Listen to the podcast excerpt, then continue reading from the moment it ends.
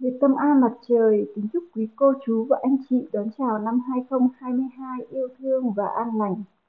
Trong cuộc sống, chúng ta có rất nhiều cách sống, môi trường sống khác nhau, tạo nên con người khác nhau, nhưng mục đích cuối cùng của chúng ta hướng đến là hạnh phúc bình an.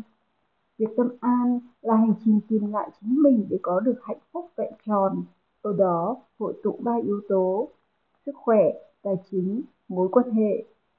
Ở đây, chúng ta không đi tìm sự hoàn hảo, không tìm cái đúng hay sai, không có sự mong cầu, nhưng chỉ hướng về tình yêu thương đúng và lòng biết ơn, để chúng ta được trở về nhà, rèn luyện ba giá trị gốc, đó là đạo đức, trí tuệ và nghị lực.